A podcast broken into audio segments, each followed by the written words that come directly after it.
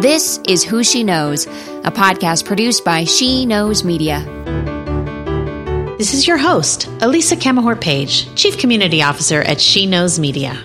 So, welcome to our first episode where we'll be talking about my second favorite F word, feminism. Last year, She Knows Media launched a new initiative called The F Word to fire up a conversation about feminism and what it means to women. We fielded a nationwide survey asking people if they identify with the word feminism and why or why not. We also wanted to learn what feminism as a movement has achieved for women's daily lives and what work remains. More than 1,600 people responded, 98% of them women. The majority of women agreed with the dictionary definition that feminism meant the belief that women and men should have equal rights and opportunities. And women have definitely benefited from ex- increased rights for women, like the ability to vote, to use birth control, to get a credit card in their own name. Even so, there are women who don't strongly identify as feminists, usually because they feel excluded from its advocacy. As part of exploring these conflicting feelings about feminism, we recently held a competition for people to submit a short video that addressed their perspective on it. In today's show, I'll be speaking to one of the winners of that contest, Caitlin Young, as well as one of our judges, Jamia Wilson, Executive Director of Women Action in the Media, and a longtime feminist activist and thought leader. Caitlin, welcome to the show. Thank you. I'm very excited to be here. So, along with your partner, Alex Regalado, you submitted your video Parts of Me, which won the F Word video contest. So, congratulations. Thank you. Very exciting. So, can you just give us a quick description of your film from your perspective? In our film, what we do is we focus and highlight different parts of body parts. So it'll be um, a shoulder or knees, and we try and talk about how that seemingly harmless part of someone's body can keep them from something in society or opportunities. And how feminism to us is a world where that does not happen, where you're not excluded for different parts of your body or your gender. And then we move on in the second half to focus on parts of women's character and how different body parts really symbolize that. So a bicep showing how women um, are able to lift up people in their community, etc., and focus on how feminism to us is that our part in this world is based on our character and the decisions we make, and not just on body parts. You know what was so interesting about the way you told the story was there were there was imagery and voiceover, and then animation kind of overlaid. Where did that idea come from? Had you used that technique before? What inspired that? We actually had to learn how to do that for this video. Um, what happened was, oh, wow. right, when we had the original idea, we had shot the body parts and the storytelling. And when we were watching the film, it was almost like showing the different parts of the body, it was hard to tell what we were focusing on, which I think is part of our point that just showing a bare shoulder and saying this part of me keeps me out of class, people still weren't able to understand, wait, wait, what are you saying? What what is keeping you out of cl- the class? Which I think was kind of part of our point that this doesn't actually make sense when you look at it alone. So we add mm-hmm. it. We try to think of ways to add um, cues to really show people like it's this shoulder right here. This little part is keeping a girl from learning in class. What What do you think? What keeps you up most at night about all these issues that we face? The one for me that I'm the most passionate about, I would say, is that education piece.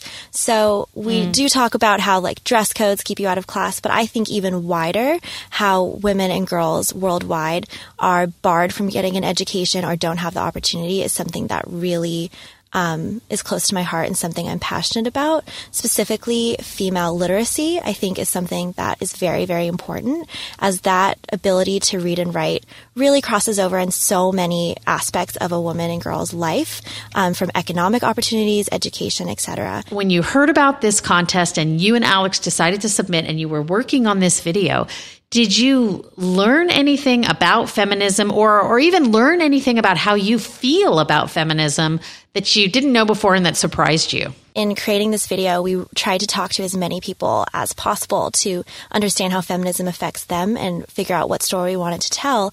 And so I think this process really opened my eyes into all the intersections within feminism and really um, helped me better understand different aspects and how race plays a factor into um, different aspects of feminism, your sexual orientation, etc. Well, that plays so directly into some research that we did around feminism while we were running the contest, where it found that the women who articulated that they were not feminists, and, and usually the foundational reason was because they didn't see themselves as being represented by the movement. It's not that they didn't believe in the principles, it's that they didn't see that it was about them. They didn't think it was for them. They saw it sort of activating on behalf of other people. And that was often because some feminism isn't isn't executed in the most intersectional fashion. And we came to that through analyzing the data and you came to that through a work of art. And I guess that that's the beauty of all of these things is that we can come to the these conclusions um, a lot of different ways and learn how to move forward. Right, absolutely. And I will say that was something that was really exciting to us to do this competition was that we saw it as an opportunity to really educate people on what feminism is in that it is very accepting and um, beyond some maybe of the more um, like stereotypical narrow um, definitions of what feminism is and try and open as many mm-hmm. eyes we could to all the avenues it takes. Like, what's one specific example of someone who just had a perspective you had really not considered before? I would say one that absolutely stuck with me is when we were shooting the scenes about skin color and how your race can affect the different privileges you have.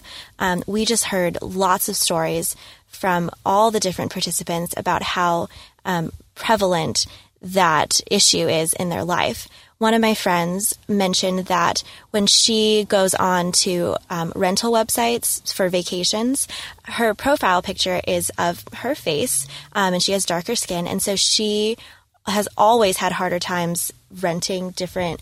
Um, vacation homes, etc. And so she, for a while, when she had her name, which is more of an ethnic name, um, she would have a very hard time actually getting any um, reservations confirmed. And so she now has a new system that she puts in place every time she goes on vacation where she outlines a little bit about her education, what she does for a living.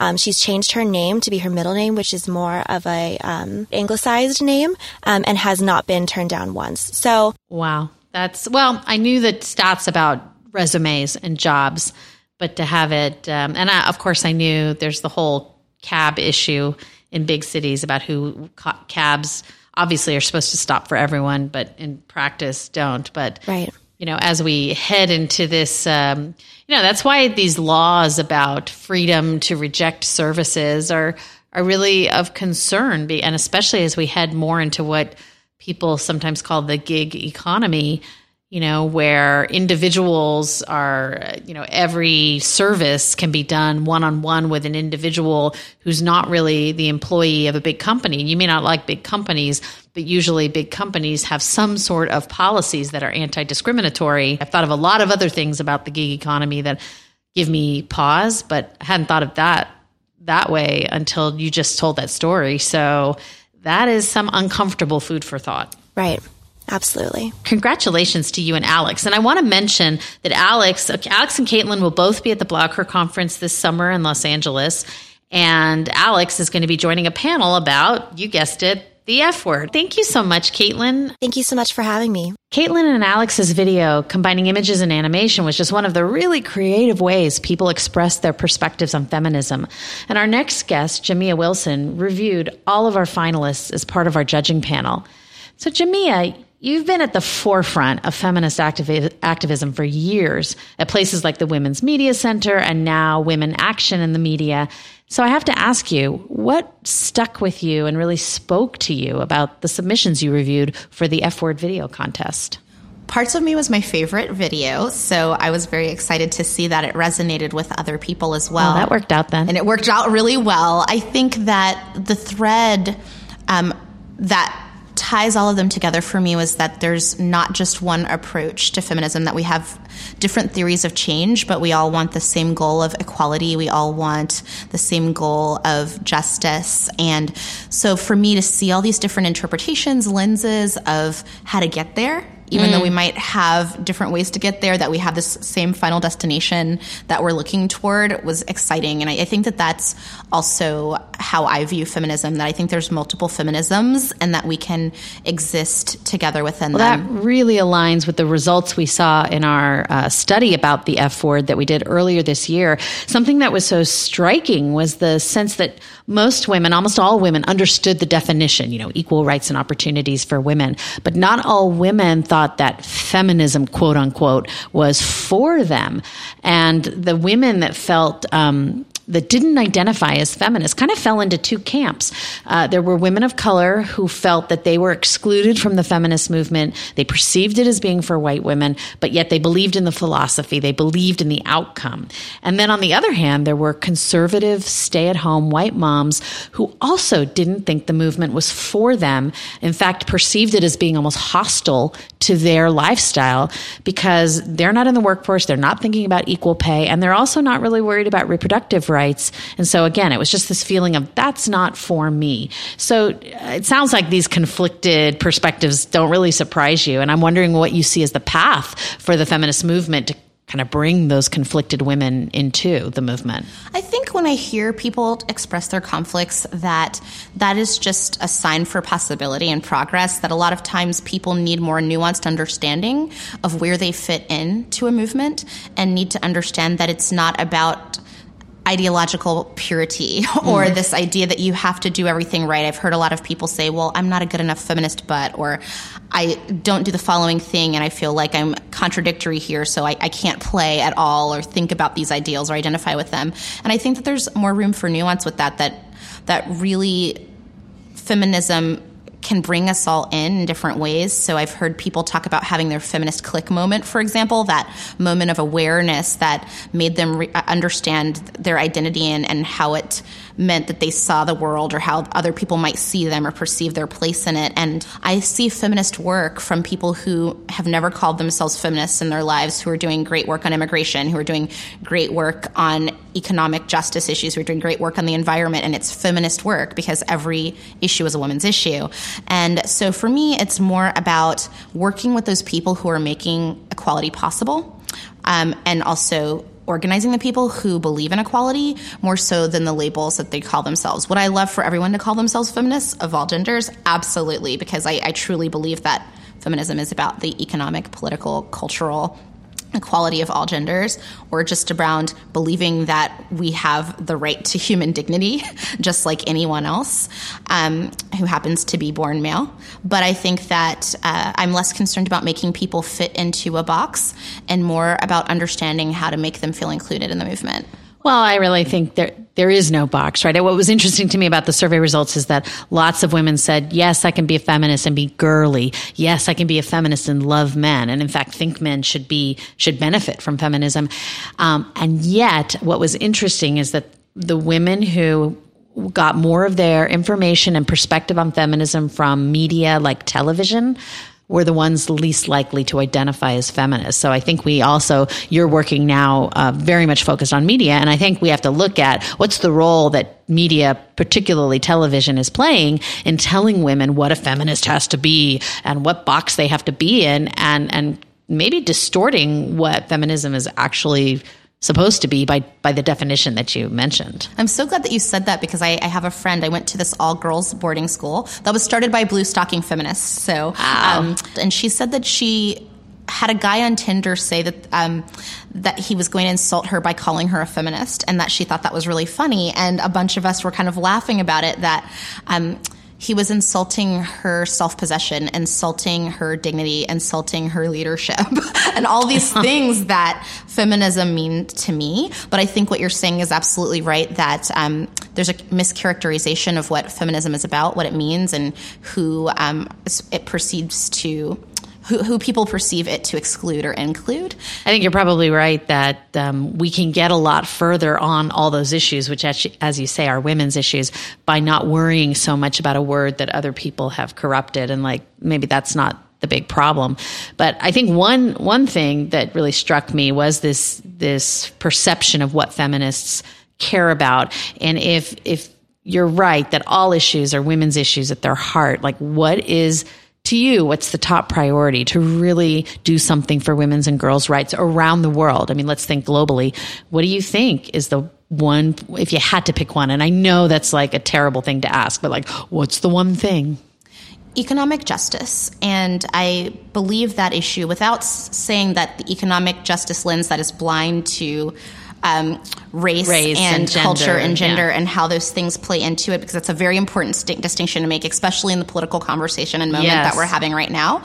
Um, and the reason I say that is because I, there are people who are a generation before me who have often said that reproductive justice was the main issue, and I believe that that that, that fundamentally is a very important issue because the right to control one's reproduction is at the crux of whether or not women can fully have autonomy. autonomy live their potential exactly. Yeah. but i think that economic justice is tied to that. And so um, i have said when i've talked to some mentors and other people that i've engaged with who've been saying that to say, well, you know, for me, the biggest feminist is- issue in my life right now is my student loan debt.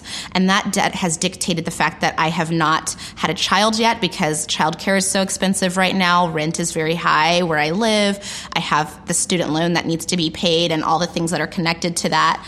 And that fundamentally that I think that the pay gap and the fact that women aren't paid equally and black women even less Yes. so paid equally, all of that is tied together and that's connected to my reproductive rights. That's connected in my family. I've seen many women um, experience autoimmune health issues, including myself. Um, and I've seen my grandmother um, also as a survivor of breast cancer in a community where a lot of other people um, had cancers that they thought were that environmentally sounds related. like environmental justice might be part of the equation in that respect. Exactly. And it's also connected to economic justice because these were neighborhoods where plants were built because they were neighborhoods with low income people who didn't have the positioning or funds to be able to push back and lobby for them not to be there. And so I think that all of these things are really connected to this issue of the economy and the reproduction when I think of the history of my people as an African American and um, the means of production being our bodies that you know black women having um, children and being forced to breed children as being a part of the economy is why the reproductive issue is so important to me is also connected to the economic piece so i think that that's why it's a very central issue that i connect to all of the other issues Since you brought up the election, and, and I'm happy to talk about it, um, you know, we are a couple months out from the conventions on either side. We're still six months out from the general election. We asked the women in our study um, the beginning of this year, are you ready for a woman president? And do you think America is ready? Now, I mean, that's a, that ready for question. We all know it's vague. All media outlets kind of use that same language and it can mean different things to different people. And also, if you have to remember back in the beginning of this year, there were way more candidates. I mean, there were still, we asked about, I don't know, 15 to 20 different candidates separately as a separate thing. So this question wasn't about Hillary, particularly. Carly was still in the race, as an example. Um, and I was really struck by overall women were ready to a pretty significant degree. Um, and their, their confidence that America was ready dropped by 15 to 20 points. Um, and when you, we just recently compared the responses from women who supported Clinton versus women who supported Trump and the Trump supporters weren't personally ready, nor did they think America was ready. And, you know, given where the election stands right now, I'm really curious about why you think that is. What what could it possibly take? You know, women are leading other nations, women are leading not to the degree we want, but you know, they're leading Fortune 500 companies, they're leading other nations. What's it going to take? Well, I think just what I've been hearing from all sides um, and from people in my community who represent a broad range of ideological points of view is that I think people are ready for change, that there's an acknowledgement that the system that we're existing in needs to be changed. And I think how to get there is a place where we're all disagreeing and the candidates Yes. are disagreeing and we're trying to figure that out. But I think that that's something people like, can agree upon. I think in that that there's a level of cynicism I think that some people have about what's possible. And, and I think that that might be contributing to some of the feedback that you're receiving in, in terms of asking people about whether they could see it. I, I have a friend that I went to middle school with who actually lost the student council election to in sixth grade. And we're both very ideologically different. She's been a lifelong Republican and I've been a lifelong Democrat. And um, we talk about politics and often disagree on things, but one thing we do agree on is women's leadership and its importance.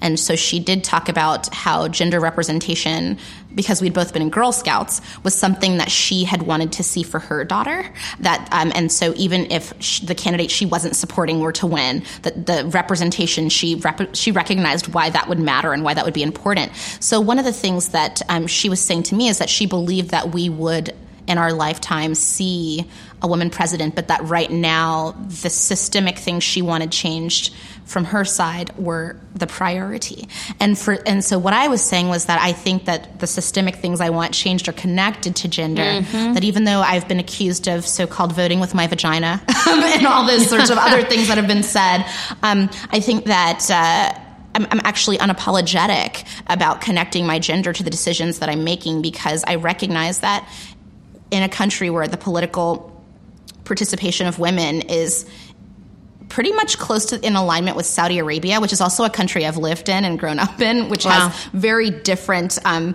human rights standards for women, et cetera, and civil rights access and freedoms for women. To understand that politically, in terms of political participation and representation in our government, we're not that far up far off in the global rankings is really problematic to me. And so I think that for me, I think that systemic change and changing of the status quo, moving against the so called establishment, as we've been hearing on all sides, is about electing a new way. It would be revolutionary. Just like it was a revolutionary to have a black president, um, it didn't mean that we became a post racial country, and it's not going to mean that we're post feminist if we do have a woman president, but it is going to change the conversation. It is going to show young women who never saw that possibility before that this is something that they can achieve and, and that this the people who sh- will be appointed by a, a woman president um, the supreme court how that could be impacted all of those things uh, matter. And and we see that in terms of who the campaigns are hiring and, and what teams have the most people of color and women represented, et cetera. So I think that having this conversation about gender being a part of one's strategy in, terming, in terms of determining who they're going to vote for is not problematic. But what I also want to say is that I also don't begrudge any woman to make the choices that feel right to her because um, I think that that's something that needs to be talked about as well in our movement. Yeah. That um, I will never shame a woman for um, determining how she's going to vote because feminism is ultimately about women having the right to autonomy and choice as well. Well, absolutely. I always say when when people say anything about voting with their vagina or my vagina, to me, I'm like, this is about representation. To what you said about um, President Obama, I think that one of the reasons people may think there's a big gap between being personally ready and thinking America is ready is I think a lot of us, some people were cynical when President Obama was elected, but a lot of us had a lot of hopes and dreams for that this was going to, this was a huge milestone, which it was, and that it represented huge change, which it did, and that it would reflect a society that was less racist, which, as it turns out, it just kind of unveiled um, some racism that still really existed. And I think a lot of people think the same thing is going to happen if a woman is elected president, that it will unveil all the not so deeply buried misogyny and sexism. And I think that's my hypothesis about why that plays in. Um, Which I'm glad you mentioned because I think one thing that's been really hard for me to bear um, and and watching all the things that I've seen go down in terms of this kind of particularly ugly cycle and how mm-hmm. it's being mm-hmm. played out in the media and in um, social media. In progressive spaces, it's unearthing misogyny. It's unearthing um, coded racist dog whistle politics and positions of privilege that people have within it. And so there are things that I have been feeling as a woman and as a person of color within progressive movements as well. It's bringing those things up to light. And so as much as I don't enjoy being a part of this moment where we're kind of having to face our ugliness, I do think that in order to change things, you first have to acknowledge that they're a problem first. And so that is something that is a possibility and an opportunity that's arising from this that, that then we can address because it's out in the open. I went my whole life working in male dominated industries. I had to start my own company to work in an environment of female leadership. Um, so, and there's no, there is not female leadership in any hall of power, not the media, not uh, enterprise slash corporate America, not government. And we're half the population. So I think representation really matters. It's so good that you, st- I like that you framed it like you started what you hadn't seen created before, because I think that's a message that women need to hear that, you know, just because you haven't seen it doesn't mean that it's something that's not possible. I've really had to, um, push for that myself just having had people tell me oh you can't do this thing because you're a woman or because you're black or because of all sorts of other things and Right. i've you know i really regret a statement that i made to Gloria Feldt who's been a mentor of mine and she wrote this book about power and she interviewed me and asked me why i wasn't going to run for office because it's something that i've been encouraged to do and i've been told by a lot of people that i'd be someone that would be a good candidate for that and i've said on the record that i could not run because i didn't have any money and that I felt like I couldn't be a viable candidate. And so when I come back years later and I unpack that, and I think it was a very pragmatic thing. And I said, oh, well, I, I don't have any money. Like, in order to win campaigns in this country, you've got to have that Yeah. positional power. You've got to have the money, this and that. Um, if, and now I'm thinking about the women who've read that book, people who um, have thought about that, who I've impacted, that I could have had a different response that would have more been like, I'm interested in taking my leadership to the next level, but I would need the support of my community and I would need the resources and Yeah. investment Yeah. that my community doesn't tend to hold. And, you know, you learn. But I think seeing women who are doing things, even though that they were told they couldn't do them, I think is really inspiring because now I'm like, oh, maybe one day I will run for office. Mm-hmm. Whereas 10 years ago, I said, oh, that's Right. not for me. Yeah, and I think ultimately and demographically, it's if the conversation doesn't happen, the change will happen with or without it. I think about when we talk about representation, I think about my nephew who um, is biracial and he was six years old when President Obama was elected. You get asked that question all the time about what do you want to be when you grow up? And after the election, the next time he was asked, he said he wanted to be president. And he had never said that before. And every time I think about it, it really makes me emotional. And so when people say, why does representation matter? I'm like, that matters. That matters for him. And someday it's going to matter for half the kids that are being born in this country who are girls. And that's the hopeful and positive part that we are, you know, next generations are going to be a lot less confused and addled by having such diverse people running for office and winning office and being in leadership. I mean, ultimately that's going to be the norm. But I wanted to ask you, one last question. Um, I understand you're working on a book about Beyonce and feminism. And of course, Lemonade just came out recently. Uh, and that was an amazing visual and um, musical work of art. Um, and I do you think that Beyonce's embrace, I mean, she is strongly embracing intersectional feminism. Do you think that this is part of uh, what can help bring more women into the movement and see themselves as part of it? Because she clearly sees herself as part of the philosophy, part of the movement, and a believer in, in what it's supposed to be about. Is this going to have broader impact? I love Beyonce, and I think she's been one of the most fascinating figures of our time. And what I love about Beyonce's feminism is that it's complicated. And I think that that realness of her complicated feminism is more of hmm. the reality that most of us are experiencing. When I look at her discography, and I think about the first time I listened to Destiny's Child playing at an MTV spring break. So now I'm dating myself by saying that. but um, the, seeing that and, and hearing the lyrics and the things they were talking about, which was kind of more girls' empowerment light. You know, that was around the time when Spice World and, uh, and the Spice Girls were coming out there, and it was more girl power, less feminism, less intersectional dialogue. But to see that as that analysis has moved forward and in the cultural conversation and personally for her through her life experiences, we've seen that her messaging and songs have also changed. And so she's gone Yes. from say my name to independent woman to formation. Uh, she is, and that is huge. Well, and I love what she says after her last album came out, which was you know, very sexual, both visually and musically. And she said, listen, I've grown up. My audience has grown up. I cannot stay. If I'm a role model, I'm a role model for grown ass women now. And I can't stay creating girl power music, basically. And, and, and this is what I love. She's a grown ass woman and she's talking about all aspects of that and she's showing it to us visually and she's, you know saying it for us um, so we can hear it. It's a, it's an immersive experience really these last two albums she's done. It's really um, admirable and i and i hope it really makes that point that this is what it can look like moving forward. And that's what i love. I mean i love the last one of the things i had been using with people who were online harassing me recently which is a major feminist issue um, yes. that i've been working on now is to send them the gif of Serena Williams and Beyonce saying "I ain't sorry" in Lemonade, to, because I think a big part of the backlash um, against Lemonade, uh, Piers Morgan's backlash against it, for example, I think a lot of that is I don't like you when I don't get to define you. Mm-hmm. And I think that. And I don't like you when you fit in my the box I've already made for you. Exactly. And I don't like when you disrupt my understanding of you or when your identity confuses me. I remember once I was talking about, um, talking to a man who was in a very powerful position who I felt said some things to me that made me really uncomfortable because they were a little bit uh, condescending, but there was also admiration in how he talked to me.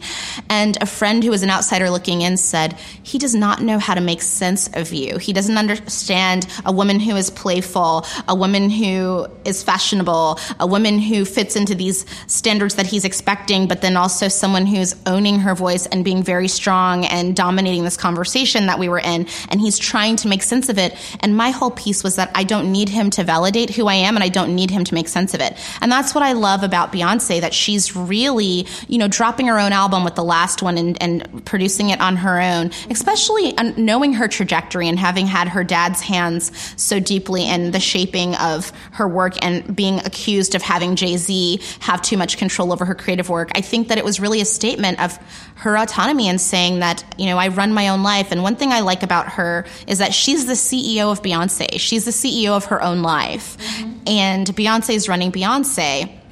And that's something that I think that a lot of women and girls really can admire. And, and then I, the last thing I want to say about her too is that she's lifting others as she climbs. And those are the women I want to hang out with. Those are the women who inspire me. And Amandla Stenberg is someone I've had the joy of being able to interview before. And um, she's been doing amazing work.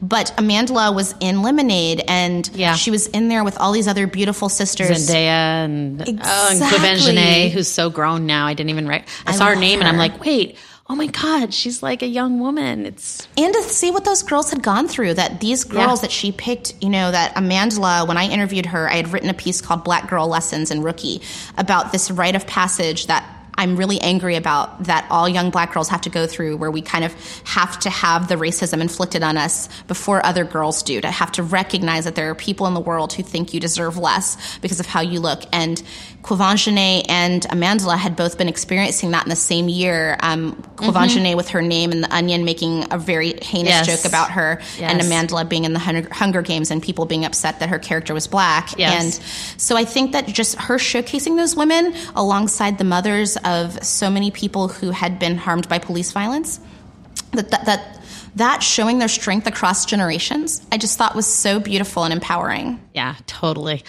Thank you so much, Jamia, for coming in and thanks for talking about the F word with us. It's my second favorite F word. So, um, I'm, too. so I'm really happy to have such a great conversation about it. Thank you again. Thank you for having me. That's it for the first episode of the Who She Knows podcast, brought to you by She Knows Media. Next episode, we're going to talk about using humor to activate social awareness and change. Please tweet us or leave a message for us on Facebook. We want to hear from you. I'm your host, Elisa Camahort Page, Chief Community Officer of She Knows Media, and you can reach me personally at my Twitter handle at Elisa C. Thanks so much for listening.